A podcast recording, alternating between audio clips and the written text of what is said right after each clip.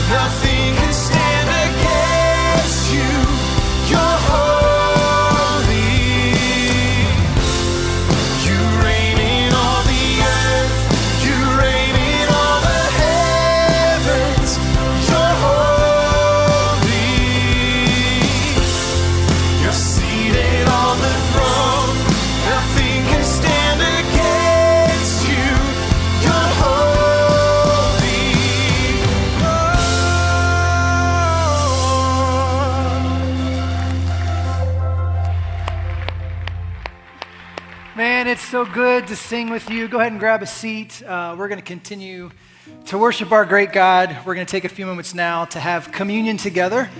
And it's just a chance for us to go back and remember this amazing God. Uh, hopefully, when you came in, you were given a communion pack. I'm going to invite you to take those out now. Uh, if you've never used one of these before, there's two layers. There's a very thin layer on the top for that wafer, and then there's a second one for the juice. And while you figure that out, let me just let me just take us back to what we just sang magnificent with grace unending. It's an incredible thing. You rescue us with love that never fails us. I know that you are always with me, and your presence goes before and it goes behind. And it's so good to sing words like that because it reminds us of this amazing God who stepped down to earth and covered our sin and did what we could not do. And now we get to go back and just say thank you. That's an incredible thing. That's the God that we worship. Uh, scripture says that every time we eat the bread and every time we drink the cup, we are proclaiming the Lord's death until he returns. So, friends, let's do that together. Let's proclaim, let's remember the body of Christ given for you. Take and eat.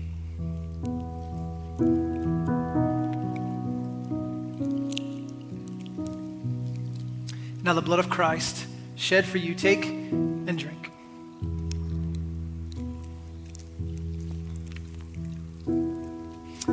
Pray together. Father, thank you for loving us. Thank you for dying for our sin. Thank you for rising again. Thank you for being this magnificent God who was able to step into our world and save us in a way that we could not. Thank you for making us right with you and now giving us a chance to celebrate all that you are, all that you've done. We love you, God. It's in the name of Jesus we pray. And everyone said, Amen.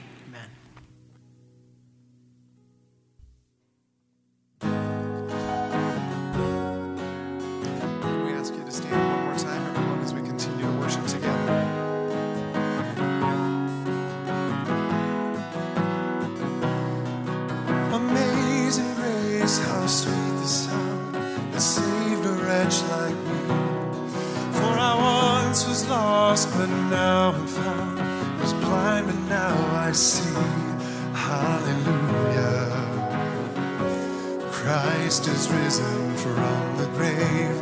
Hallelujah. Christ is risen from the grave.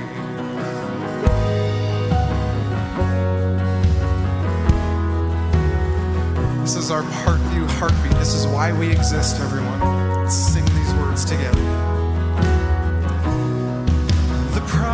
Prodigal is welcomed home, the sinner now a saint. For the God who died came back to life, and everything is changed. Hallelujah.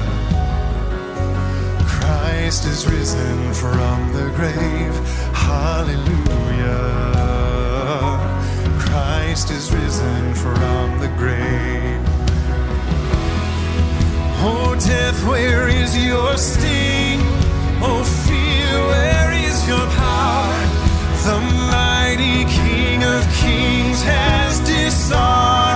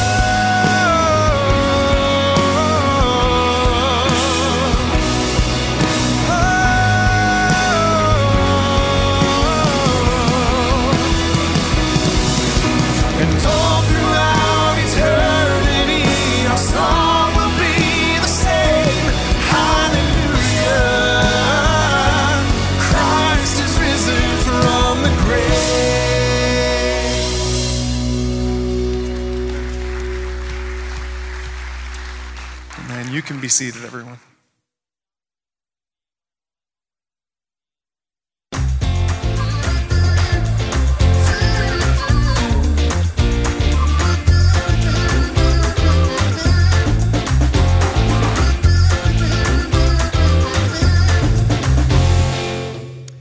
Welcome, Parkview. Good to have you guys here at New Lenox. Good to have you at Homer Glen. Good to have you at Orland. Great to have you online. I'm Tim.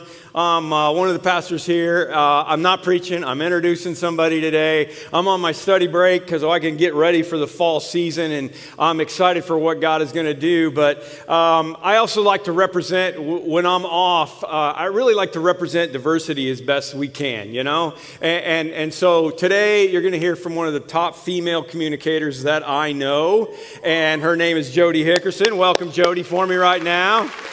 Um, in a couple of weeks, my buddy Montell Jordan is going to be back.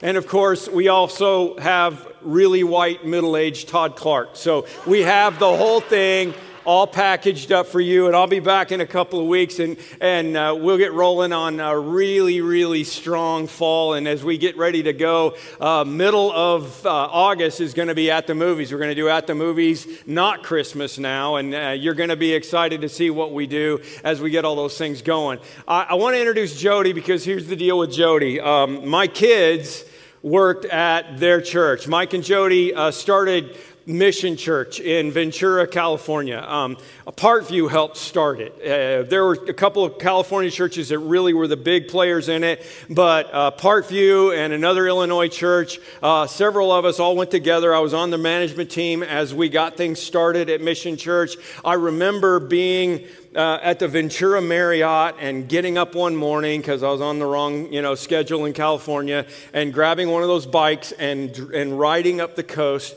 praying about this church that we were starting in Ventura, California. And then my uh, son in law, Tommy, and my daughter decided they uh, wanted to do a residency somewhere. And I'm like, oh, well, you got to go out to California, which was so dumb, wasn't it? His parents are sitting down here too.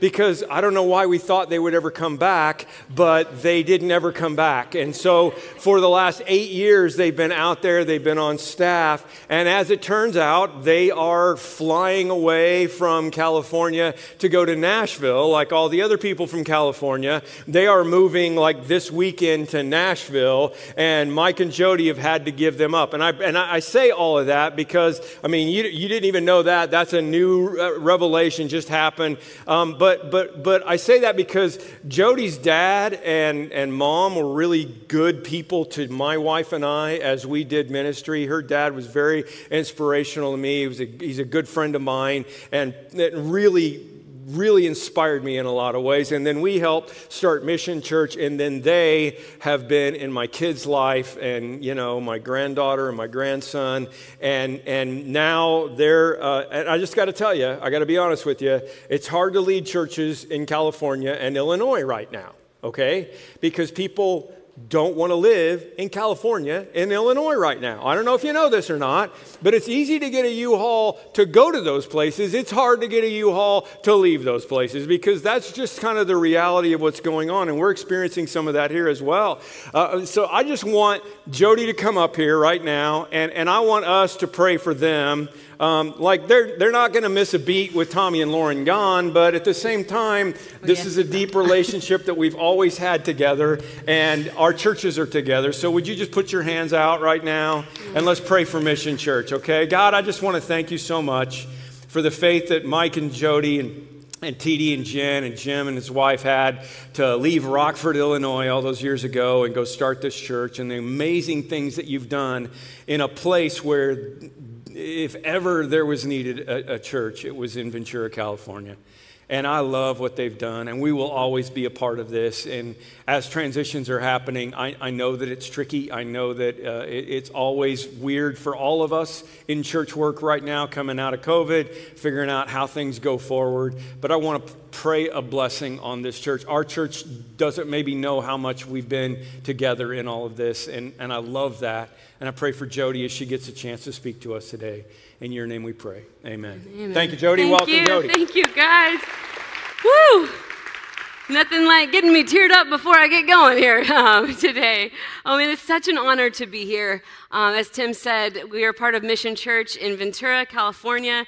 And one of the reasons why, as he was speaking, uh, that I just love getting to be here is the opportunity to say thank you in person uh, to all of you because Parkview has been such a supporter of mission before it was even named mission, before it ever existed.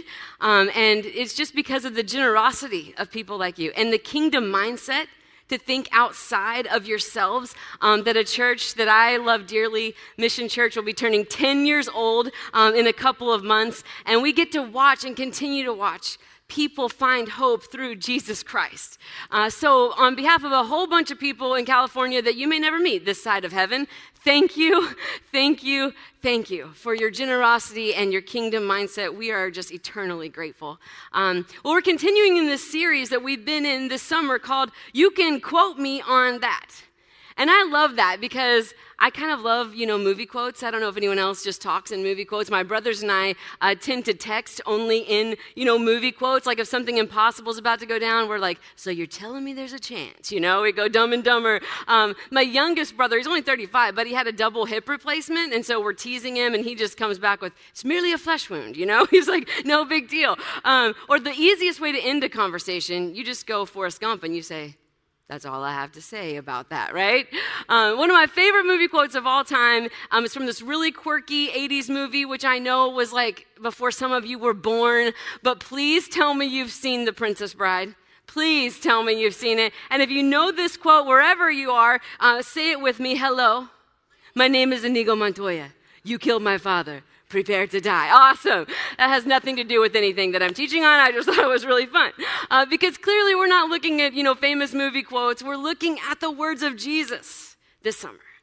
That's what we're doing. We're looking at his words, his quotes, what his words could teach us, what it teaches us about who he was. Words that show us what Jesus was like. But more than just learning about Jesus, we're learning, and I hope that you're leaning into the fact that these words have the power to reach throughout thousands of years of history and impact our lives, hit us right where we're at today. And there are a lot of amazing words and things and quotes that I could have chosen um, from Jesus to teach on this weekend. But what I want to do with our time together is just look at a story. Look, look at a relationship and look at a conversation that, that becomes a life changing conversation. And it starts with these words, this invitation, this quote from Jesus, John 21 12. Jesus says, Now come and have some breakfast. Now, who doesn't love a guy that invites you to breakfast, okay? But what is so significant about these words and why I love this quote coming from Jesus is that he says them to a dear friend, a guy named Peter who just a few mornings before had failed Jesus big time. And so, this invitation to breakfast, this is where Jesus flips the script on Peter's failure and turns it into redemption. Anybody else need redemption from failure? We all do, right? Because we've all failed.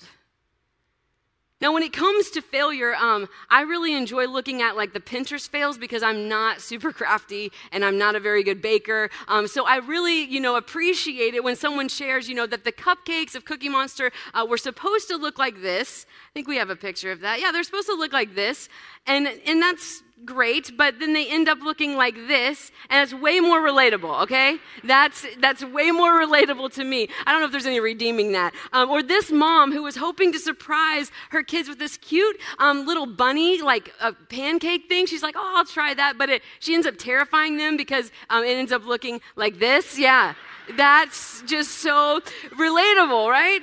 Uh, I just want to take a little survey um, here, wherever you're at, wherever you're watching from. You can wait till the end of this list, and then I just want a, a show of hands wherever you're at.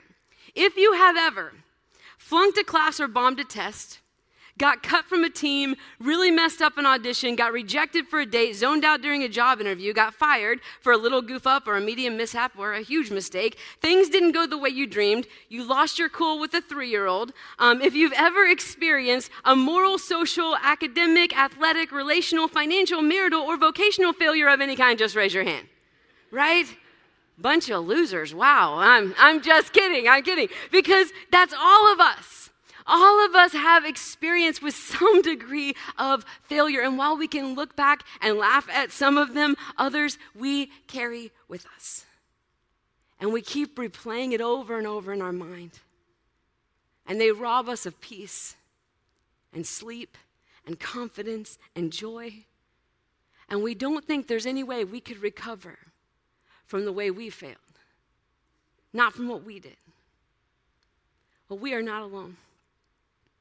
And just like Peter, we have a Savior who didn't just come to save us, but actually wants to sit with us as a friend in the mess of it all, right after it all, and restore us before we get to this breakfast conversation, I just want to rewind, kind of talk about this relationship, give us a little history on how Peter began following Jesus in the first place. You could read this um, on your own this week. It's in Luke chapter 5. But basically, on, on one day, Jesus was teaching, and he was teaching on a shore of this lake, and there's just such a big crowd. They keep pushing in on him. Like he's like getting back into the water. He doesn't have any place to go. And so he notices a couple of little boats there on the water's edge and a few fishermen there that are cleaning cleaning their nets. And so he jumps into one of the boats a, guy, a boat that belonged to a guy named Simon Peter. And he asked Peter, Hey, man, could you just take me out a little bit from shore so these people don't run over me so that I can finish my teaching? And so they take him out into the water and he finishes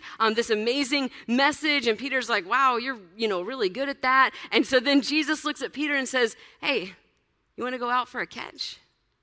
Let's take this thing out deep and go out for a catch. And Peter is like, dude, I just cleaned my nets. like, you're good at the talking thing, but we've been up all night. Like, we haven't caught anything, but I mean, you seem important. Okay, like, I'll, I'll take you out fishing, but just be, be aware, there's not gonna be much luck. Well, they get out there and they start filling up these nets so much so that they begin to break. Like so many fish. Peter's calling for other boats. He's like, Y'all got to come help us with these fish. And they fill up these other boats so full that the boats begin to sink. And Peter is floored. Like literally, he falls on his face before Jesus. And he is just like, I don't deserve to be in your presence. I am a sinful man. Like, you're the Lord. And Jesus says, Man, don't be afraid. I got in your boat on purpose. Follow me and you'll fish for people. I'll help you rescue people. You want to be a part of something real? You want to be a part of pulling people out of the depths? And so Peter left everything and he followed Jesus. And for three years, he traveled with Jesus. He got to know Jesus. He got to be a part of offering that real hope to people. He got to be a part of miracles he never dreamed of. He saw Jesus heal people who were sick, lame, blind, tormented, afflicted. He heard almost every word that came out of Jesus' mouth. They laughed together. They stayed up late and talked. They prayed together. They ate countless meals together. They were so close. He was part of his inner circle. Jesus even nicknamed Peter the Rock, like long before Dwayne Johnson. And he told him, like, I'm going to use you to be a huge part of reaching countless people for the kingdom of God. I mean, talk about an adventure from Jesus getting into his boat. And you fast forward on the night before Jesus is crucified. He's there with his friends and he's explaining what's about to happen to him. It says in Mark 14, on the way, Jesus told them, All of you will desert me.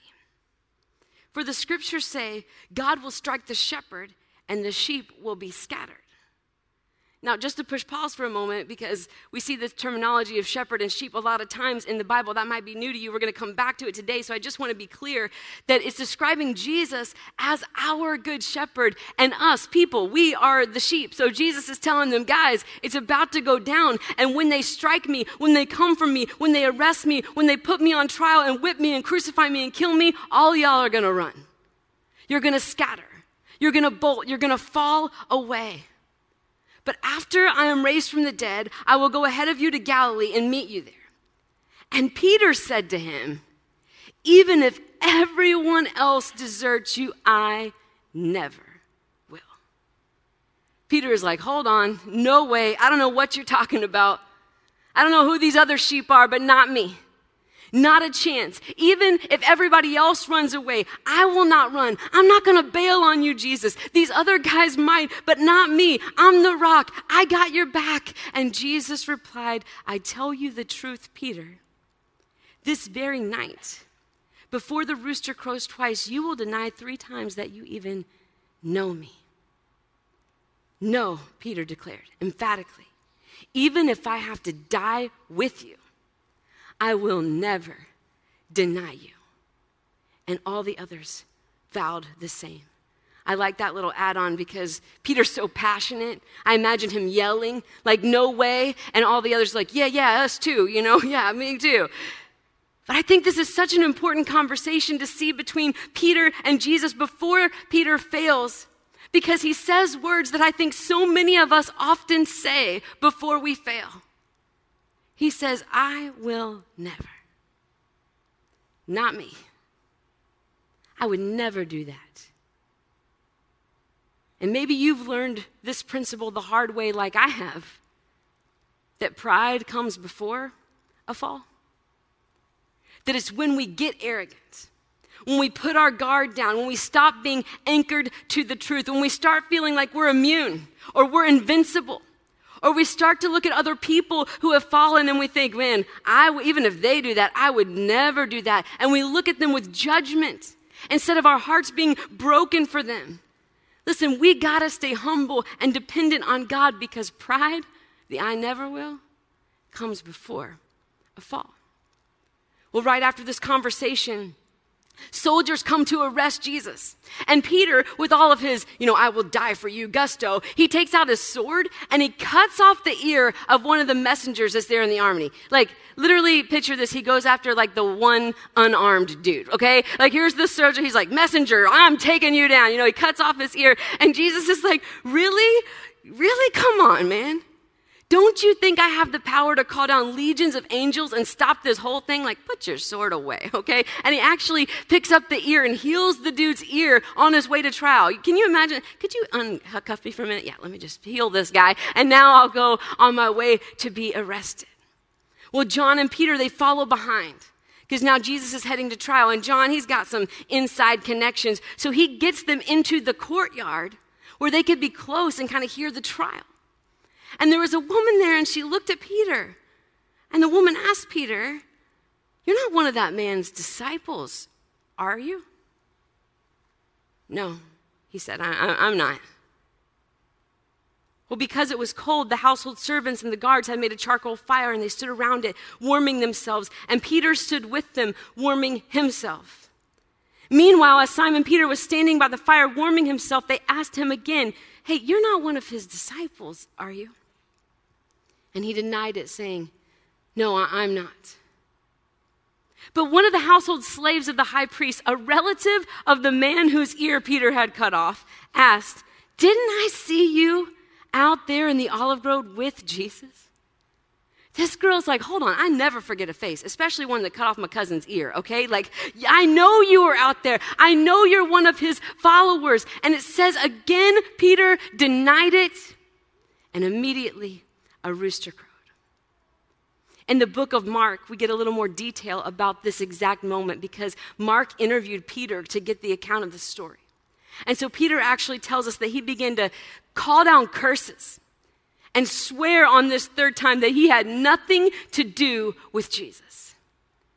And as I've studied that, I've learned that this was more than just like, I swear on my mother's grave, or, you know, I don't bleep and know the man.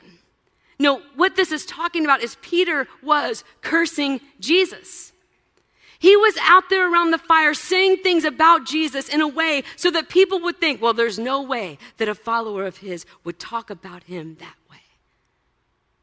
And one of the most heartbreaking things about this moment, as Peter is going off and saying all this stuff, is that Jesus is being moved through the courtyard for the next trial. And Luke tells us that at that moment, the Lord turned and guess he looked at Peter. And suddenly the Lord's words flashed through Peter's mind before the rooster crows tomorrow morning, you will deny three times that you even know me. And Peter left the courtyard weeping bitterly. Because Peter did what he thought, what he said, what he promised he would never do. And then he locked eyes with the one who loved him, who he had betrayed. And he went out and he wept bitterly. A few days later, we find Peter back with the other guys. And he wants to go fishing. Right? He's like, let's go back to what I knew before because he really believed in his mind, there's no way I'm going back to being used by God again. And so they all jumped in the boat and they head out on the Sea of Tiberias. Now, I, I just want to push pause for a moment here because I want you to picture it. The boat itself is stable, but Peter is sinking. Peter is drowning in a sea of regret. He is replaying that night, what he did, the awful things he said over and over again, right? Like we do sometimes. He's asking himself, How in the world could I have done that? And I'm guessing as he floats out in that little fishing boat that every time he stares out at the horizon, he's replaying that moment, standing in front of that fire, looking through the smoke into the eyes of his best friend Jesus, and he just feels so worthless and so embarrassed about it and so ashamed that he did it. And if he could only do it over. And as he floats, you know, on the sea of regret, he's just sinking fast. You ever been there? I think every one of us have floated in a boat called failure. And maybe because we thought we were unsinkable. Some of you may be there right now and you feel so deflated and so ashamed and so embarrassed, and you wonder if you're ever gonna resurface. If you've had those thoughts like, I can't believe I did this, or I've ruined everything, or I broke my vows, or I destroyed the relationship, or I've lost my reputation, or I'm such a fake, or my kids are never gonna speak to me again, or I've lost my parents' trust, I've betrayed my best friends, I've really broke the heart of God. Is there any way to resurface? Is there any way to rise above my embarrassment, my remorse, my guilt, my shame, my regret? Is there any hope for me? And the answer is absolutely. Because we have a God who specializes in, in flipping the script from failure to redemption. And I can tell you from personal experience today that He can take the messiest waste of our lives and turn it into fertile soil to grow something new, to grow something good. And we see this in Peter. I actually think there's a few things that Peter did right in his failure that hold true for all of us. The first thing is this he was wrecked by failure and he owned it. Peter was not flippant about what he had done, he was wrecked by it. It wrecked his heart. He knew he was wrong. And listen, there is amazing beginning of freedom in those words I was wrong. Peter owned it. You guys, we can't blame our way to freedom. We got to own it. He admitted his failure and he was broken by it. The once proud rock is now like this little pile of rubble. And I love that about Peter. I love that he wept bitterly. I love that he was repentant, that it really broke his heart. Have you ever been broken over your sin? Over your stuff? Over your failures? Over your rebellion and running from God? Really broken? Not upset that you got caught or not miserable because there's some consequences, but genuinely humble and remorseful. It's James 4:10 that says if we do humble ourselves before the Lord, he will lift us up. That's because there is nothing in the heart of God that wants you to stay down when you fall down. He just wants you to humble yourself so that he can pick you back up. Peter owned it. And God gets us back up when we humble ourselves and own it. Peter was also wrecked over humiliation, but he stayed in the group. We find Peter fishing in that boat after a pretty public failure, after he's pretty publicly said, I will never. He's not alone. He's hanging with his friends. Peter climbs in this boat with James, John, Thomas, Nathaniel, and a couple others. There's seven of them that went fishing, which made me think how all of us need some good friends who have been in the same boat, don't we? That will be there with us. Peter was wise enough to stay in the group. In fact, right after he admitted his failure and wept bitterly about it, we find him right back in the group, hiding out in the upper room with the rest of the guys, even though he was a mess. I'm sure he didn't want to show his face. And didn't we all admit just a few minutes ago that we've all failed, that we're all in the same boat, that we all need the grace of God? It's one of the reasons why I love the heartbeat of this church so much. There's no perfect people allowed here. We all need the grace of God and we all need one another. And it's so important for us to surround ourselves with good people who know what it's like to fall and get back up and can point us to real hope and can be there for us. In fact, when you look at the text, it was Peter who said, I'm going fishing. And the rest of them responded with, We'll go too. There's power in having some people like that. And you know what? Sometimes I'll run into people that I haven't seen like in church in a while. And I'll be like, hey man, where you been? Like, oh, we just been going through a really hard time. And I just want to say that's what we're here for. That's why we show up. That's why we need each other. We don't just do church, come to church. We are the church for one another. Don't let failure isolate you. A lot of us begin to think, after what I've done, there's no way I'm going to show my face there again. No, you're wrong. When it comes to needing the grace of God, we're all in the same boat, so stay in the group. Maybe you've thought I have no place in a worship service after the things I've done. No, you're wrong. Stay in the group. I'm too embarrassed to show back up to my group. No, you're wrong. Stay in the group, especially after this past year and a half We all were isolated, and it's so easy to keep that as a habit. No, stay in the group. Keep showing up. Go back to your AA meetings. Go back to what you were doing before. Reach out to someone. Ecclesiastes 4:10 says if one person falls, the other can reach out and help. But people who are alone when they fall, they're in real trouble. We all fall down. So stay in the group. And then we see that even though Peter was wrecked with shame, he still swam to Jesus. So they're all out on the boat and they're fishing. It doesn't say if they're catching. I don't think they're catching much, and it's been my experience too. I can do fishing, I haven't done much catching. Um, but all of a sudden, they hear someone from the shore. And they look, but they don't recognize him. He says, Hey, you caught anything? They're like, No, thanks for pointing that out, you know? And he says, Throw your nets to the other side.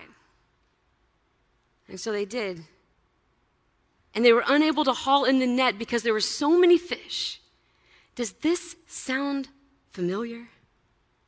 Jesus is recreating the moment where he called Peter to follow him and told him that he was going to use his life to bring hope to people. And Jesus is saying in this big time illustration, You are not done yet. I'm calling you again. Even after it all, I want you. I want you. Well, John gets a clue. And he turns to Peter and he says, It's the Lord. And when Simon Peter heard that it was the Lord, he put on his tunic, he jumped into the water, and he headed to shore. The others stayed with the boat and pulled the loaded net to shore, for they were only about a hundred yards from shore. When they got there, they found breakfast waiting for them fish cooking over a charcoal fire and some bread. It's hilarious to me that John kind of subtly roasts Peter in this because he describes that Peter, you know, puts on his shirt and jumps into the water and just starts swimming. And he's like, the rest of us just stayed in the boat because we were only like 100 yards from shore. So he's kind of like, we, we probably beat him, okay? He's just frantically beside the boat. But he had to jump in, he had to get to Jesus. Bring some of the fish you've just caught, Jesus said. So Simon Peter went aboard and he dragged the net to shore. There was 153 large fish and yet the net hadn't torn. Now come have some breakfast, Jesus said. Jesus knows what Peter's done. He knew it before he did it. And beyond that, Jesus knows what Peter's feeling and how he is sinking. And there Jesus is, not with, ha, I told you so. Told you that rooster thing. Not, not so much of a rock now, huh? No, that's not Jesus. Jesus is fixing him breakfast. And he says, Hey, man, get over here. Come sit with me. What a friend we have in Jesus. And I love that it's breakfast because their last meal together was supper. And Peter said, I will never. And that was the night that Peter failed. But now it's a new day. It's a dawn. It's kind of the picture of good night failure, good morning redemption. Good night shame, good morning grace. And I don't know if you walked in here or wherever you're at, or you logged on today wrecked by shame or carrying some kind of shame and you feel like maybe you just didn't do something wrong, but now like you are something wrong. You've started to believe that. Listen, shame can be a dangerous enemy to our souls, telling us we're never going to recover, we're never going to get back up, we're back to square one, we haven't made any progress, this is just who we are. I've been there. But shame has an even powerful enemy to it, and that's the grace of Jesus Christ. And I've experienced that shame. It towers over me and tells me I'm defective. Grace stoops down and tells me that I'm valuable. Shame says, because I'm flawed, I'm worthless. Grace says, even though I'm flawed, I'm priceless. Shame believes it's the opinion of others that matters. Grace believes it's the opinion of God that matters. Shame leaves me alone and isolated. Grace gives me relationship like no other. Shame makes us hide. Grace sets us free. Shame keeps us down. Grace picks us up. Shame is the language of our accuser, but grace is the language of Jesus. So swim to him, run to him, get to him, get back to him with all that you've got. He's going to take you as he finds you. And his love is going to be too good to leave you there. That's what we see next for Peter. After breakfast, Jesus asked Simon Peter, Simon, son of John, Do you love me more than these? Yes, Lord, Peter replied, You know that I love you. Then feed my lambs, Jesus told him. Jesus repeated the question Simon, son of John, do you love me? Yes, Lord, Peter said, You know that I love you. Then take care of my sheep, Jesus said. A third time he asked him, Simon, son of John, do you love me? And Peter was hurt that Jesus asked this question a third time. He said, Lord, you know everything, and you know that I love you. And Jesus said, Then feed my sheep. Three times Peter denied Jesus, and now three times he's asked, Do you love me? Redemption. Peter cursed Jesus over a charcoal fire and locked eyes with him through the smoke. And now, over another charcoal fire, he's looking through the, through the smoke into the eyes of the one who is saying to him, Your story isn't over yet. And God may have brought you here today to say the same thing. Your story isn't over. Your failure does not define you. Let God's love do that. Peter resurfaced. I mean, obviously, I can't get into the rest of his life, but man, this guy went on to be used by God in amazing ways, to be one of the biggest difference makers on the planet for the kingdom of God. And that's because Peter got wrecked by grace. And that is my prayer for every single one of us today that we would be wrecked by the grace of Jesus Christ. Or listen, wrecked all over again. Because maybe it's been a long time since you've remembered just how bad you need the grace of Jesus Christ. Maybe for someone here to know what he thinks about your failure, he's not mad at you, he's inviting you. Come sit with me. Come experience something different. Come experience relationship. Let me rewrite your story. There's nothing like his love. It's a love without partiality, one that throughout legality, despite our morality, still suffered brutality. It's a love that extends to our frailty when our lives were derailed, He posted the bail, He discarded the scale, He Himself took the nails. He will not fail me. It's a love that gives us new graces, new life, new freedom, new starts, new embraces from the one who erases, replaces, and leaves no traces of who we once were before He took our places. It's a love in which there is no rejection, no demand for perfection no judge's objection, but affection, connection, a dead life, resurrection. It's a love so deep, so long, so high. It's a love so steep, so strong, so wide. There is no place in us it cannot fill. No wound in us it cannot seal. No pain in us it cannot heal. It's the love of Jesus Christ who invites you with whatever you've done to come and sit with him your Savior and friend. God, I just pray today for every single one of us, we'd meet you again. We'd meet you again here in this moment. We'd run right into your grace. We'd run right into your invitation. Everything we've thought of you, God, or assumed you've thought of us, God, that we would see how you really respond with love, how you really respond with grace, how you really can rewrite a story. We are forever grateful. And it's in your name we pray, Jesus. Amen.